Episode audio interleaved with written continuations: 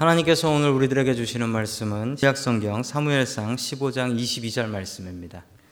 사무엘이 이르되 여호와께서 번제와 다른 제사를 그의 목소리를 청종하는 것을 좋아하심 같이 좋아하시겠나이까 순종이 제사보다 낫고 듣는 것이 숫양의 기름보다 나으니 아멘.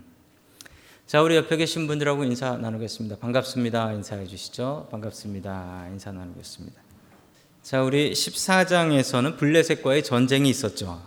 어, 요나단이 열심히 싸워서 전쟁에서 이겼는데 예, 사울이 잘못된 명령을 내려서 예, 자기 부하들을 괴롭게 했고 끝내 어, 전쟁에서 큰 공을 세운 자기 아들 요나단을 죽이려고 했다가 이 백성들이 절대로 그러면 안 됩니다라고 폭동이 일어날 것 같아서 자기 말을 취소하고 요나단을 죽이지 않았습니다.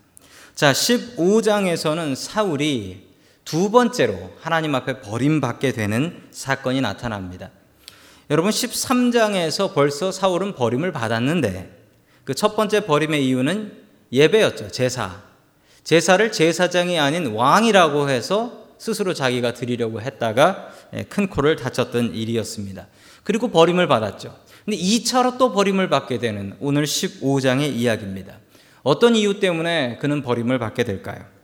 우리 첫 번째 하나님께서 우리에게 주시는 말씀은 기회를 주실 때 잡으라. 기회는 있을 때 붙잡아야 합니다. 이건 뭐 하나님의 말씀이나 세상에서나 기회는 있을 때 붙잡아야죠. 하나님에게도 마찬가지입니다. 하나님께서도 우리에게 기회 주실 때가 있어요. 여러분 기회는 항상 있는 게 아닙니다. 주실 때 잡을 수 있어야 됩니다. 우리 사무엘상 15장 1절의 말씀을 같이 읽습니다. 시작. 사무엘이 사울에게 말하였다. 주님께서 나를 보내셔서 임금님에게 기름을 부어 주님의 말 백성 이스라엘을 다스릴 왕으로 세우게 하셨습니다. 이제 주님께서 하시는 말씀을 들으시기를 바랍니다. 아멘. 여러분 사울은 벌써 13장에서 버림을 받았습니다. 버림을 받아서 내가 너 왕 세운 것을 후회하고 너 대신 다른 왕을 세울 거다라고 이야기해 버리셨습니다. 여러분 그런데 하나님의 말씀이 바뀝니까? 바뀌네요. 분명히 13장에서는 너 이제 왕이 아니다. 너 다른 사람 해 가지고 왕 세울 거다. 하나님은 너를 버렸다. 라고 이야기를 하셨는데, 아니, 1차 버림은 뭐고 2차 버림은 또 뭡니까? 하나님께서 사울에게 다시 기회를 주시는 거예요. 여러분, 하나님은 기회를 주시는 분이십니다. 여러분, 하나님은 기회를 주시고 그 기회를 잡기를 원하시는 분이십니다. 성경에 보면 하나님께서 사울을 떠났더라, 구원이 떠났더라라는 말이 나옵니다. 여러분 그런데 그것을 그냥 그대로 이해하시면 조금 곤란합니다. 왜냐하면 하나님 마음이 그렇지 않거든요. 하나님께서는 너를 이제 더 이상 왕 못 되게 하고 다른 사람을 뽑았다라고 하면 무슨 일이 벌어져야 되냐면요. 당장 폭동이 일어나고 사울은 죽고 그리고 사울 대신 다른 왕이 세워져야 됩니다. 그런데 그렇게 되지 않았어요. 여러분 왜 그랬을까요? 왜 그랬을까요? 여러분 하나님의 마음을 좀 이해해 주시면 좋겠습니다. 여러분 종종 예, 제가 큰 아들한테 요즘 큰 아들이 청, 예, 사춘기 아니겠습니까? 13살. 예, 사춘기라서 뭐 한국으로 하면 중학교 2학년입니다. 말 안 들을 때죠. 말 안 들어서 너 그러면 안 돼. 너 그러면 안 돼. 라고 얘기를 합니다. 너 그랬으니까 안 돼. 라고 하면 여러분 제가 그게 안 돼라고 하면 뭐 제 말에 책임을 져야 되지만 제가 안 된다고 분명히 얘기할 때는 안 되는 거지만 다시 한번 기회를 주고 싶어요. 기회를 주고 싶어서 그거 다시 해봐 라고 하면 제 아들이 뭐라고 하냐면 그때 안 된다 했잖아요. 왜 말을 바꿔요?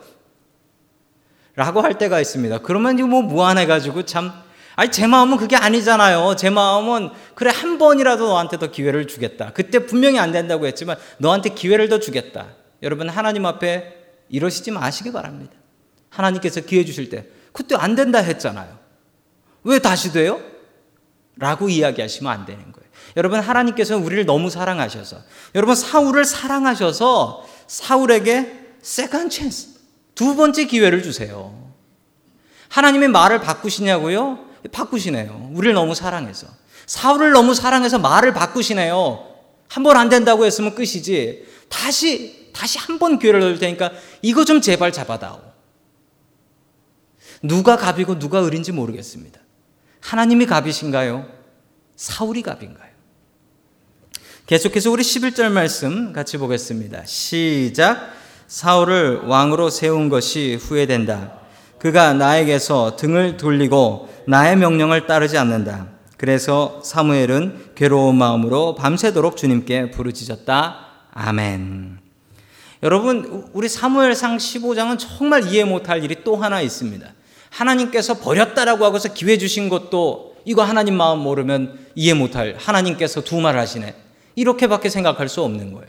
또 하나 이해 못할 일은 하나님께서 후회하셨다는 말이 오늘 사무엘상 15장에는 11절과 35절에 두 번 나옵니다. 여러분 하나님은 인생이 아닌 신이 후회가 없다라고 말씀하셨습니다. 여러분 하나님께서 후회를 하셨다고 두 번이나 성경에 기록돼 있어요. 하나님이 후회하시나요? 네, 하십니다. 여러분 그런데 이 후회는 차원과 질이 다른 후회예요. 여러분 우리가 하는 후회는 뭡니까? A와 B가 있는데 B를 샀어요. 근데 A가 더 나아. 그러면 후회하죠. A 살 걸. A와 B가 있는데 A를 샀어요. 근데 B가 더 나아 보여요. 아이고, B 살 걸. 내가 그때 왜 그 길을 갔을까? 내가 그때 그것만 안 했으면 아이고, 후회돼. 여러분, 우리가 하는 후회는 몰라서 하는 후회예요. 몰라서 하는 후회. 그렇게 될 줄 몰랐네. 그 후회고 하나님께서 하시는 후회는 달라요. 하나님께서 하시는 아시면서 하는 후회예요. 사울이 그럴 사람이라는 것, 다시 기회 줘도 기회 못 잡을 사람이라는 걸 알면서도 사랑해서 속을 거 알면서도 다시 한번 기회를 주셨어요. 여러분, 이 마음 이해하시겠어요? 이 마음 이해하시겠어요? 뻔히 그렇게 될 사람인 거 알아요. 저놈이 그럴 놈인 거 알아. 그런데 그럴 놈임에도 불구하고 하나님께서 기회를 주시는 거예요. 그리고 후회하시는 거예요. 내가 그럴 줄 알았지만 너무 마음이 아픈. 여러분, 그게 하나님의 마음입니다. 하나님은 몰라서 후회하지 않으십니다. 다 아십니다. 다 아시는데도 속을 것 뻔히 알면서도 기회 주시는 분이에요. 여러분, 부모님에는 세 종류가 있답니다. 첫 번째, 예, 자식한테 속고도 모르는 부모. 자식이 뭘 속였는데? 그거 몰라요. 자식이 어렸을 때는 속여도 빤히 보이고 눈동자 보면 이렇게 얼굴 못, 봐, 못 쳐다보면은 아이 저놈 거짓말 하는구나 아는데 애가 크고 나면 빤히 쳐다보면서 거짓말 하는데 그거 뭐 당할 수가 없어요. 제 고등학교 다닐 때는 제 고등학교 친구 하나가 그 맨날 자기 부모님한테 용돈 더 달라고 하다 안 되니까 한 번은 이랬어요. 교련 선생님이 총사오를 했어요. 그래가지고 10만 원 뜯어간 그런 친구도 하나 있었어요. 속고 몰라요.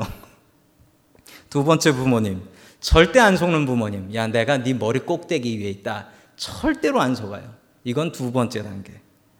여러분, 마지막 세 번째로 가셔야 되는데, 이 세 번째가 하나님을 닮은 거예요. 알고도 속아주는 부모님. 알고도 속아주는 부모님. 애가 속이고 나서도 이게 내가 부모님을 속인 건가? 뻔히 알고도 지금 속아 넘어가는 건가? 얼떨떨한 상태. 여러분, 이 상태가 맞는 겁니다. 이 상태가 맞는 거예요. 하나님은 지금도 우리가 무슨 일을 할지 어떤 생각을 하고 있는지 다 알고 계십니다. 그리고 하나님께서 기회 주시면 순종할지 안 할지도 다 알고 계십니다. 그런데 하나님께서는 우리에게 기회를 주시고 우리가 가진 의지, 자유 의지를 가지고 그 기회를 꼭 붙잡기를 원하시면서 다시 한번 우리에게 기회를 주세요. 여러분 기회 주시면 잡으십시오. 그 기회 잡아서 주님께 영광 돌리는 저와 여러분 될 수 있기를 주님의 이름으로 간절히 축원합니다. 아멘. 두 번째 하나님께서 우리에게 주시는 말씀은 철저한 회개를 하라라는 말씀입니다. 철저한 회개를 하라. 자, 우리 2절의 말씀을 같이 보겠습니다. 시작. 만군의 주가 말한다. 이스라엘이 이집트에서 나올 때에 아말렉이 이스라엘에게 한 일, 곧 길을 막고 대적한 일 때문에 아말렉을 벌하겠다. 아멘. 자, 사울에게 두 번째로 주신 기회. 이 기회는 뭐였냐면 사울이 뭐 왕이었고 군인이었으니까 가서 전쟁해라라는 기회를 주셨습니다. 이거 잘하고 순종하면 하나님의 인정 다시 받을 수 있는 기회입니다. 그런데 아말렉을 가서 공격하라는 거예요.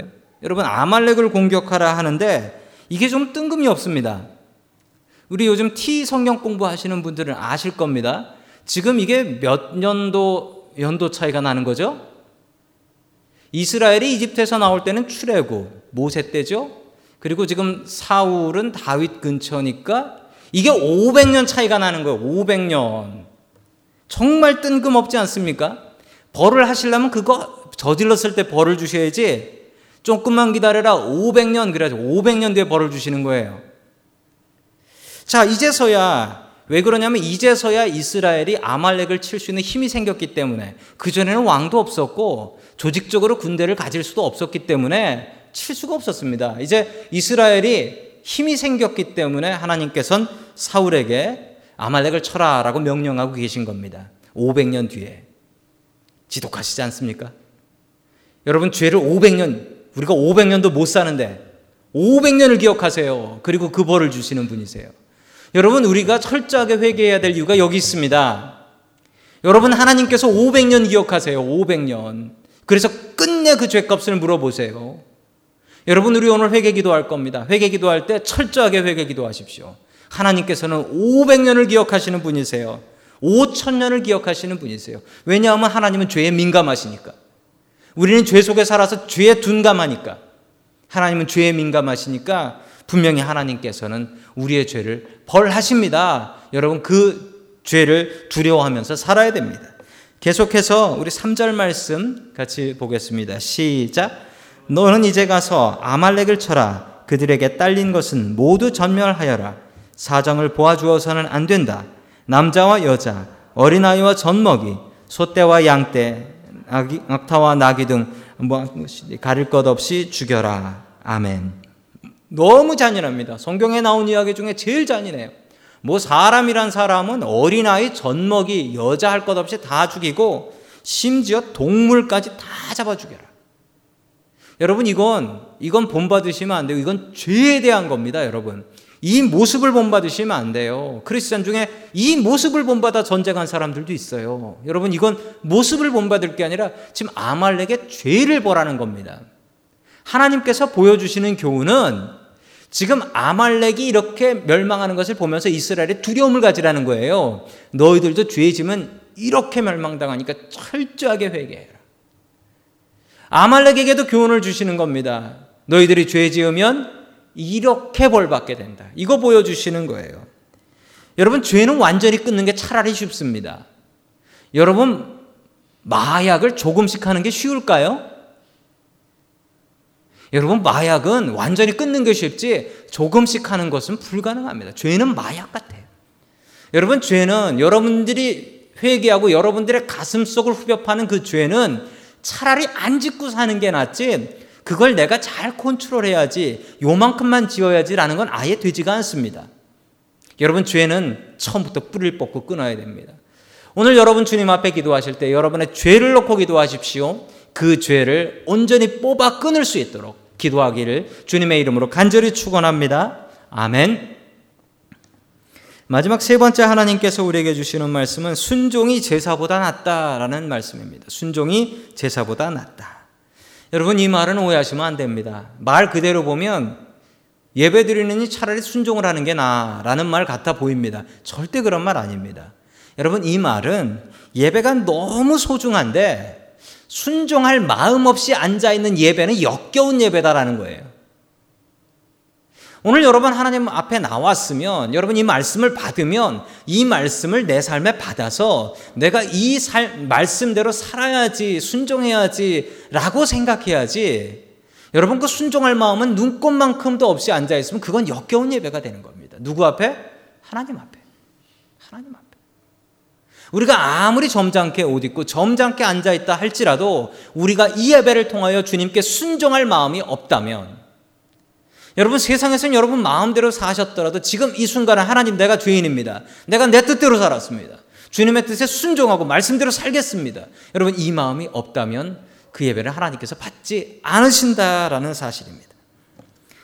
사울이 전쟁에 나가서 크게 이겼습니다. 뭐 당연하죠. 왜냐하면 하나님께서 이 전쟁은 끝내 버리신 전쟁이고 이건 분명한 목적이 있어서 질 수가 없는 전쟁이었기 때문에 이건 무조건 이겨야 되는 그런 전쟁입니다.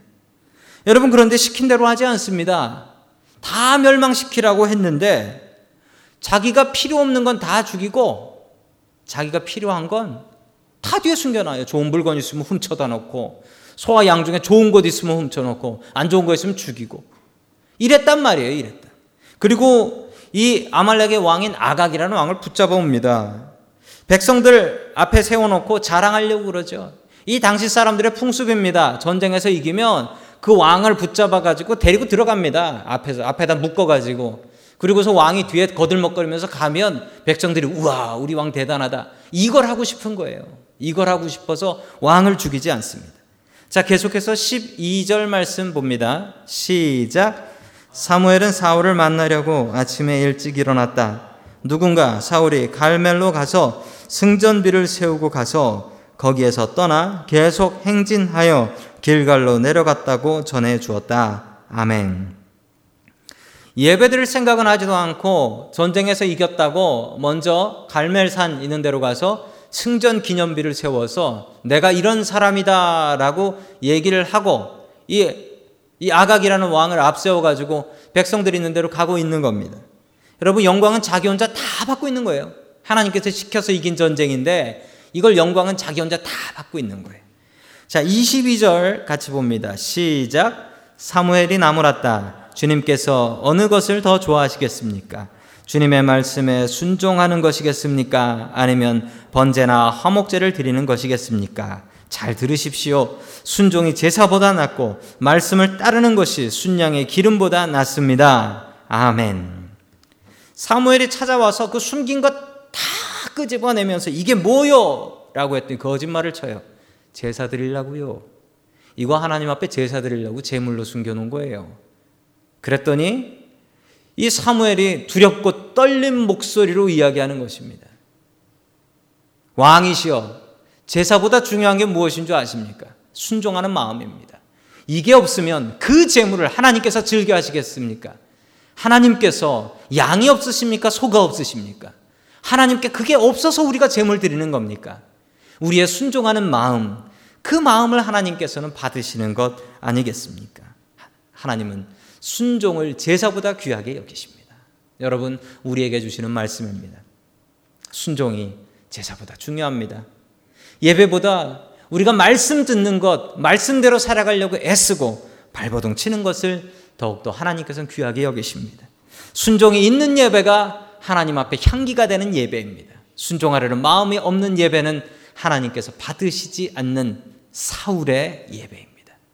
여러분 순종이 제사보다 귀합니다. 오늘 이 시간 나와서 주님께서 주신 말씀 내가 받고 그 말씀대로 살아가려고 애쓰고 순종하는 저와 여러분 될 수 있기를 주님의 이름으로 간절히 축원합니다. 아멘.